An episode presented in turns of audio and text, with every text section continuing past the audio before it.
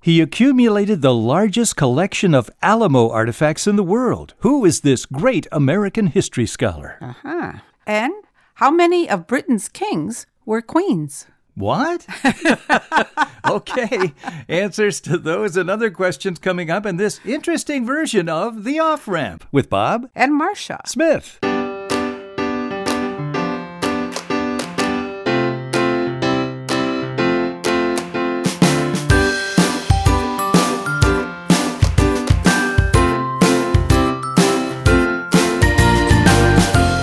Welcome to the off ramp, a chance to slow down, steer clear of crazy, take a side road to sanity, and get some perspective on life. Well, here's some perspective on life, Marcia. Uh-huh. Who is the great American scholar who has accumulated the largest collection of artifacts from the Alamo in the world? Is he alive yet? He's or- alive. He's alive. He's alive. Ah, the great American scholar.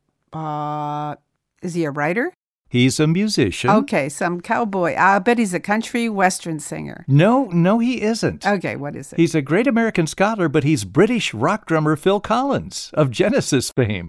He grew up in a middle class family in London. His father sold insurance, his mother was a theatrical agent, but he started getting interested in music.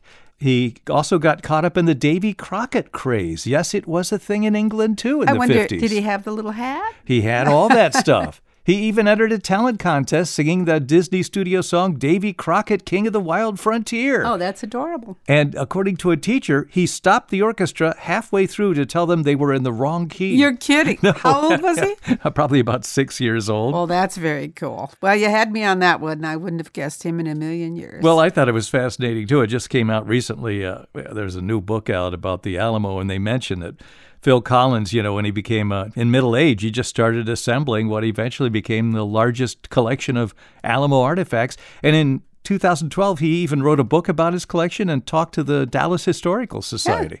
And recently, he decided to donate his collection. So they're part of a $450 million renovation of the Alamo in San Antonio. I bet she's got a little collection of coonskin caps too, don't you? I don't know. Isn't that funny though? Not anybody you'd expect at no, all. no, not at all. Bill Collins to have the, all those collections of things from the Alamo. Okay, Bob. Okay, Marcia, you have an interesting question I there, do. not you? Yes, I do. How many of Britain's kings were queens?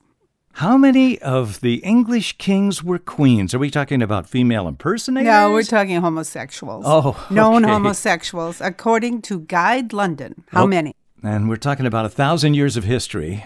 I don't know. It could be a lot. Uh, I'll just say three, though. There were six. Double that, six. And they were William II, Richard I, Edward II, Richard II, James I, and William III were all kings who were queens. And it wasn't until Tony Blair became prime minister that many anti homosexual laws were banished in uh, England. There, there were a lot of them. And they were used against everyone except Except the, king. Mm-hmm. monarchy, yes. It was just kept on the down low back then, but uh, now it's it's not. Things have moved on. Very interesting. Guide London is the name of the source of that. Yes. Huh. All right. All right. Carry on. Your turn. Okay, I've got an interesting question on soybeans. Okay. Oh, I like soybeans. How can you thank a major auto company for soybean substitutions for things like bacon and other animal protein foods? A major what company? A major automobile company. Ah. Aha. Aha. I'll say Ford. That's exactly That's right. what did Henry do with the soybeans, Bob? Well, he had his uh, scientists, he had people working in the company, and they developed soy protein analogs in 1937. They pioneered that whole idea. He was looking for a synthetic wool fiber to use for car seats Oh, and upholstery. And in one of the textile filaments they tried, uh, it was made of soybean protein, which they turned into a vegetable protein that could be flavored any way they desired. So the fact that you have soybean substitutes for food goes all the way back to the Ford Motor Company in 1937. I'll be darned. And then they finally turned to that almost extinct animal, the polyester, Yes. and they killed that How off. many did they kill of the oh, polyester? they're just They gone. were killed right and left. All right.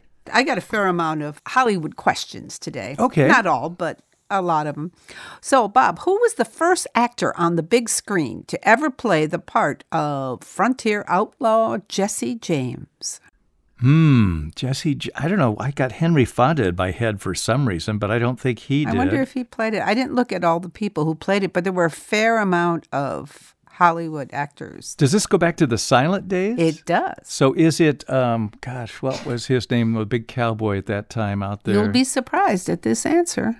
really? Yes. Well, then tell me who it is. It was Jesse's own son, Jesse James junior You're kidding. No, he portrayed his father in the 1921 silent movie Under the Black Flag. So, Under the black flag. yeah, he was a, a young guy and he played his dad. He was an actor, apparently. Who knew? Wow. Well, I Not think us. that happened a lot of times in the early days. A lot of those people went in Wild West shows and things like that, you Yeah. know, after the West was tamed or won. I wonder what he thought of the old man. Uh, I don't know. I've got a pop culture question, too. Okay. Name the largest and shortest titles of number one records. The longest and shortest titles of number one records. Okay. Well, who put the bop in the bop shabop shabop No, for the longest? and- no, but it's No. about that era, that same Yeah, era. the 50s, huh? Some- she wore 60 a uh, yellow polka dot bikini. itsy bitsy, teeny, weeny, Teeny weeny, yellow, polka, dot bikini. bikini. That was uh, the Brian Hyland song. That was the longest title, 1960. Itsy The bitsy- shortest title, 1951, Perry Como recorded a song called If. IF, just Really? two letters. If. So those are at least, at, Well, he according to didn't- this source, the well- l- shortest and the longest titles. As I pop recall, he was music. very casual and relaxed, so if was probably all he wanted to. And he, he had spit that out. phrasing like Frank Sinatra. He probably said If. Yeah. okay. Well, speaking of uh, music, who was the inspiration, Bob, for the crazy Muppet drummer Animal? Oh, that's a good one. Because a couple of weeks ago, we realized that the uh, Grouch was inspired by Yes. a waiter at Oscar's Restaurant. That's correct. In New York. But this is someone you know of, and uh, Was it you'll uh, ba- be amused by. Was it a big band drummer? No. So it wasn't Gene Krupa. It wasn't one of those guys. So was it um, from The Who?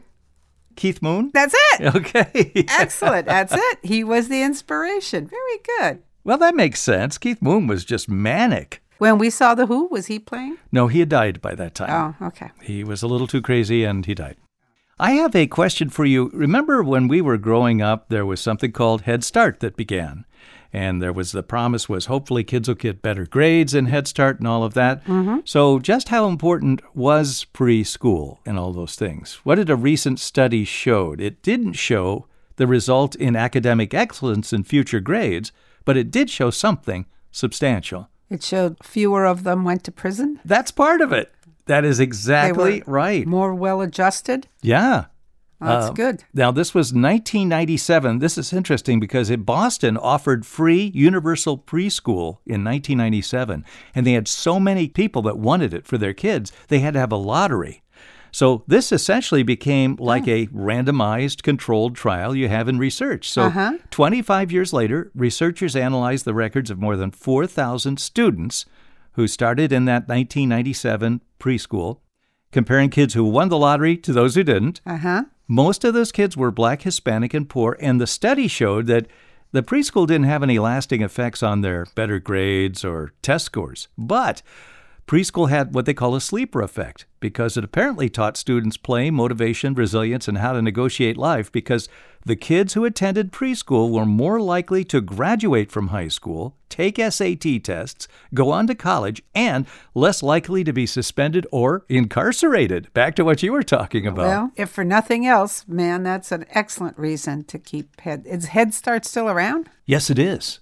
This is from a Wall Street Journal Preschool's Sleeper Effect on Later Life by Allison Gopnik. I thought that was an interesting little article. It is. Hey, who was the actress that sold out Playboy magazine when she posed semi nude in the magazine at age 50? 50? 50? Yep. At age 50? Yep. Sold it out. Playboy. Who was that? Hubba hubba. Okay. hey, women aren't supposed to say that. hubba hubba. It was Joan Collins. Oh, no kidding. I don't have the year here uh, when she did that, but I recall vaguely her doing that, and I thought, uh, way to go, old lady. And she was in uh, Dynasty, right? Yeah. Wow. Yeah. yeah so she uh, was hot. Yeah, she's still around and doesn't look bad, that's for sure. Speaking of hot, Marcia, Yes. in heat waves, people frequently say it's hot enough to cook an egg on a sidewalk. and it can be, yes. now, how hot would that have to be? Outside, the temperature How hot would the sidewalk's temperature have, to, be reach? 110 degrees, No, more than that, believe it or not. 120. 158 degrees Fahrenheit. Wow. To actually cook an egg, a sidewalk's temperature would have to reach 158 degrees. Probably a black top. Asphalt, possibly. Asphalt would heat up to 150 on a hot day. Might real be, quick. might be better, yeah. All right. Thank you for that. I thought you might want to know Fascinating. that as, as we get into hot weather in the summer. I'd be curious if you can guess this one. Okay. Who was the only entertainer to have all five stars on Hollywood's Walk of Fame? That is one for each category film, TV, recording, radio, and theater. I thought George Burns had that. Nope. Is it somebody recently? Nope. Or so it goes way back. Yeah. Was it would it be Bing Crosby? Nope. Because it's somebody from that era who was in, you know, live theater, Yeah. live stage Yeah, and so forth. yeah. Who who was it? uh, I think you probably had one of his records Gene Autry. Oh, no kidding. Gene Autry. Almost unknown today to people. yeah. Isn't it interesting? Yeah. I yes. Yes. I think uh, was he what did he do when we were kids? Was he have a TV program? He had a TV program, Cowboy Show. Yeah, it was Okay. Roy Rogers and Dale Evans or Gene Autry. I remember kids kind of divided between which one they liked best. Oh, okay. Hopalong Casty was in there too. But oh, hop along. I remember. Gene Autry, of course, was a singing cowboy. Not the first. The first singing cowboy was guess who? Ah, uh, Elvis Presley. John Wayne. Oh, come on. John Wayne was whispering Sandy in one of the uh, early That his early wasn't his westerns. voice, though. I don't know if it No, was voiced that was or not. but dubbed. I don't know that, Marsh. I do. I read it. You don't know.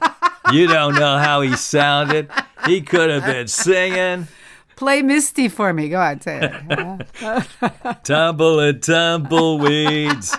All right. I don't know what he sounded like, but he was called. That was good, Bob. I Whi- like Whispering that. Sandy. I didn't know you could do uh, uh, the Duke. Yeah.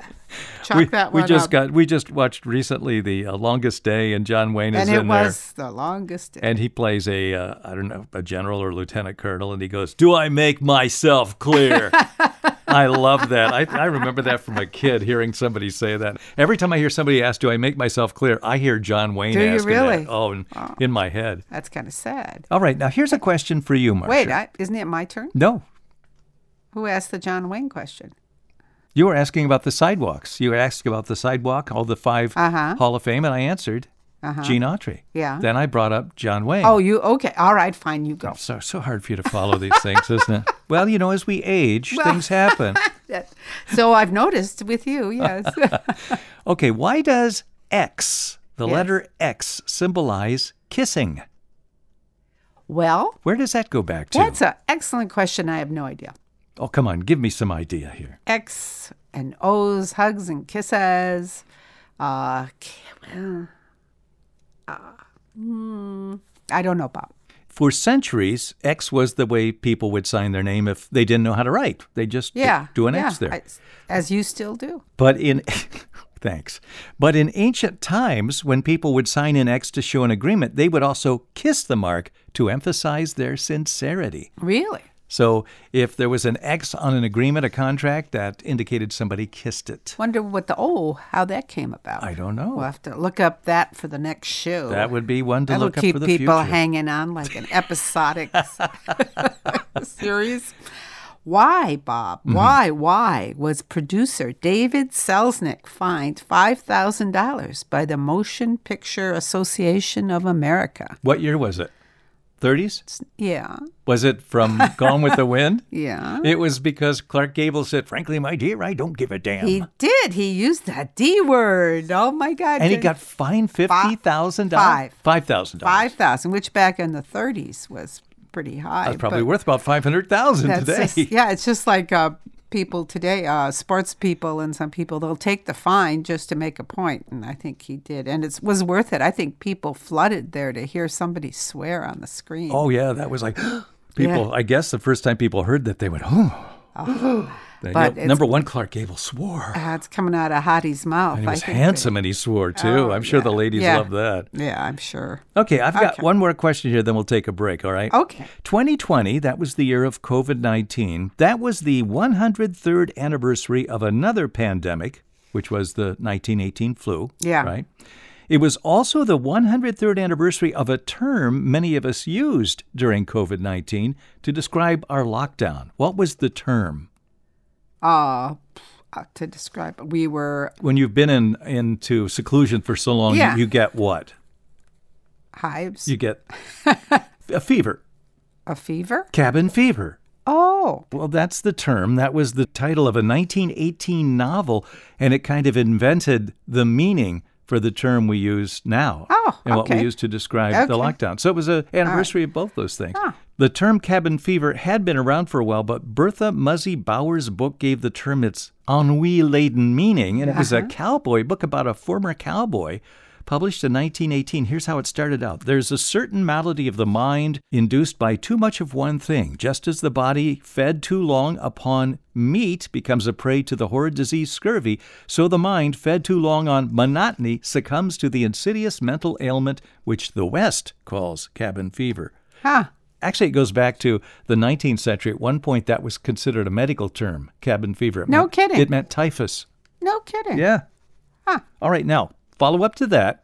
Cabin fever, that's similar to another term we use, stir crazy. You've heard of that term. Yeah.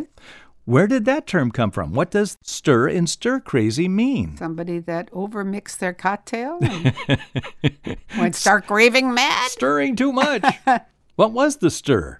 What was the stir? I don't know. That was originally slang for prison. So oh, So, stir crazy originally referred to somebody who became deranged from being locked up in prison, locked up in the stir. ah, interesting. Okay. All right. great. Well, we'll take a break here and be back in just a moment. You're listening to The Off Ramp with Bob, And me.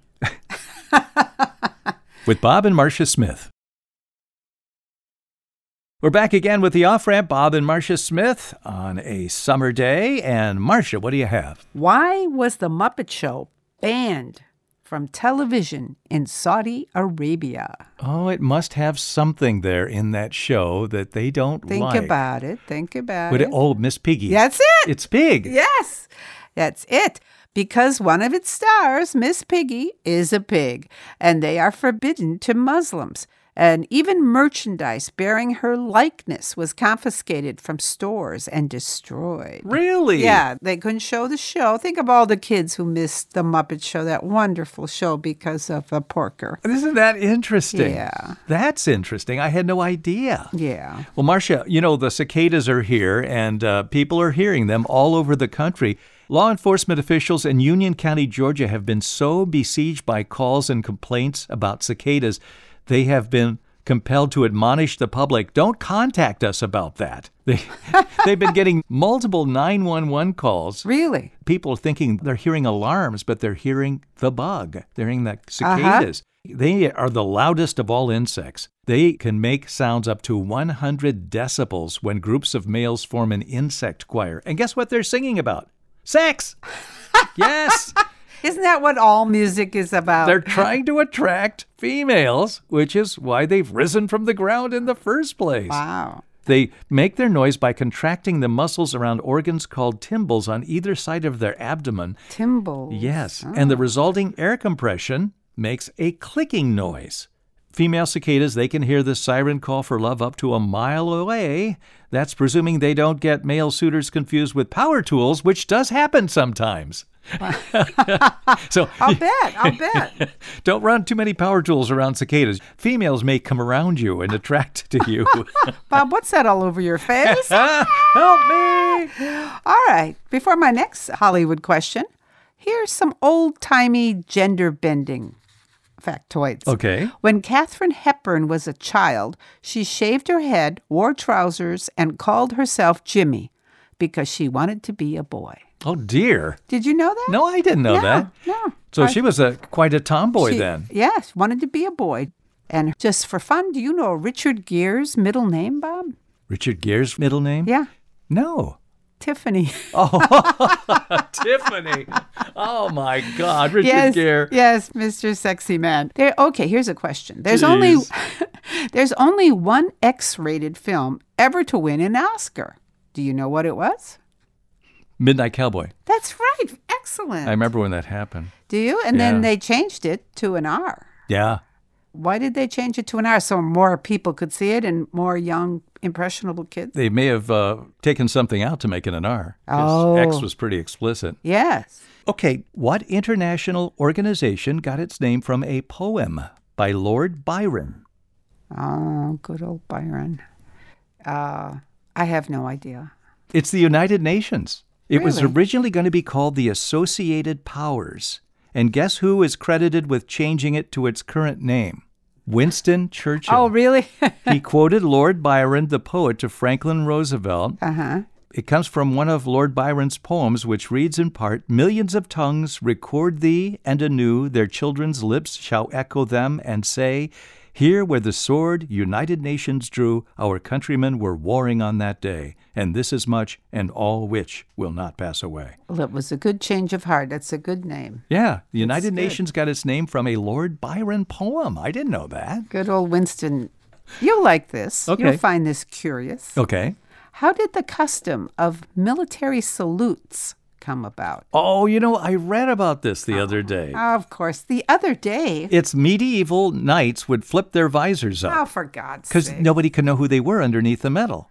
That's right. Okay. Knights would raise their visors to identify themselves to the king or to show friendly intention towards each other when passing by. So that flipping it they up flip it up. Hey, Joe, how you doing? evolved into a salute. Yeah. Wow. Every culture that Has a salute. Has a salute. And so it, all makes sense comes- it all came back from the same era then. Yeah. Really. Yeah. Okay, Marcia, you worked in journalism, you worked for newspapers. Mm-hmm.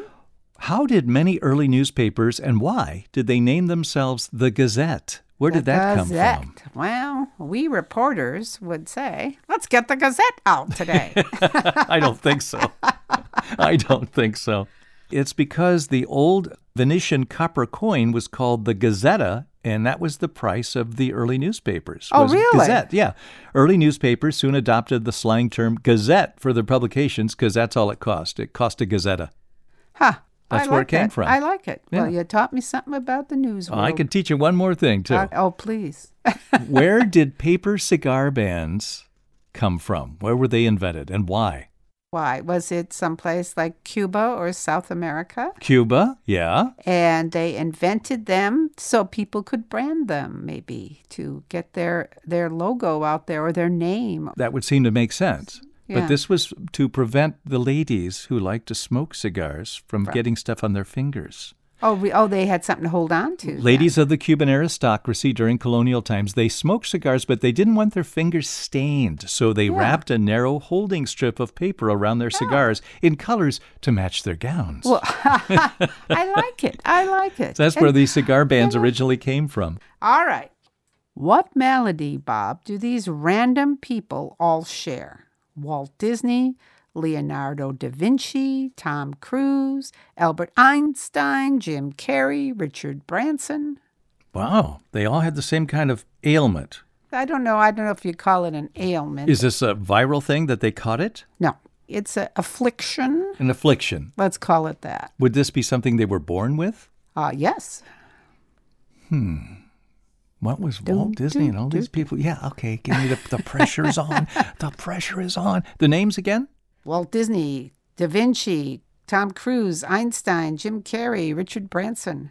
They're all short people.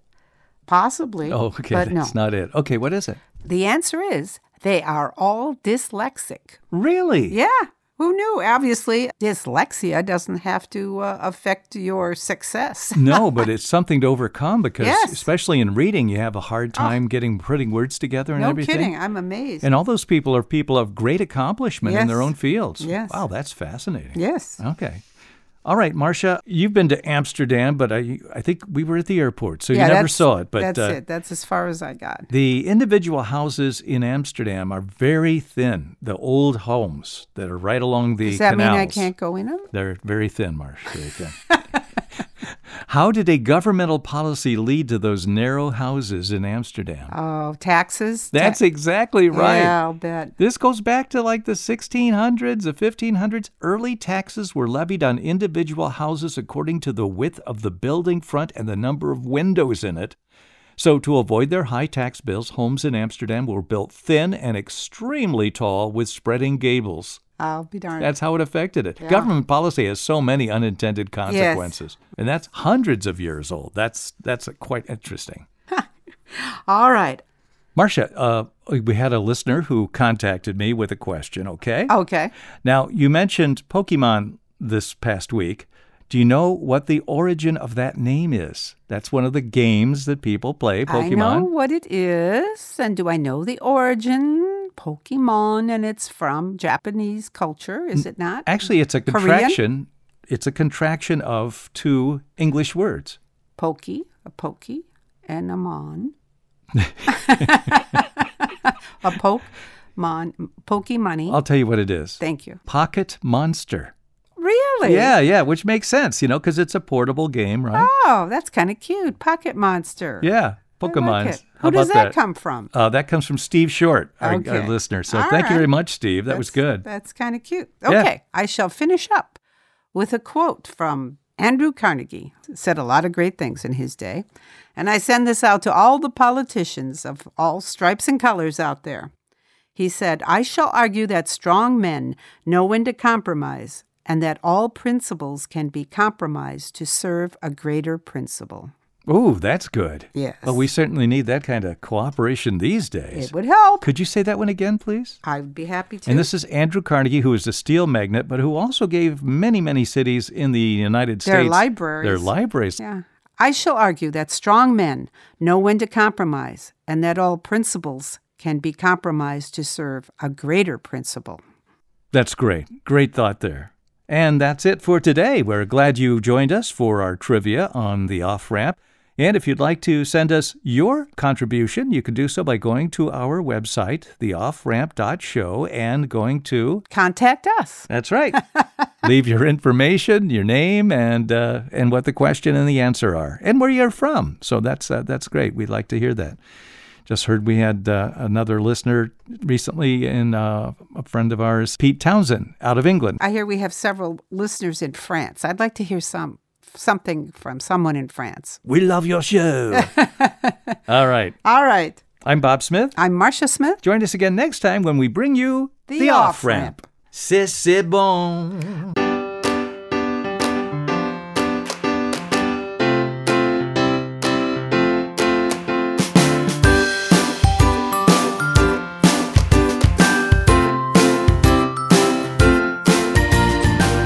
The Off Ramp is produced in association with CPL Radio Online and the Cedarbrook Public Library, Cedarbrook, Wisconsin.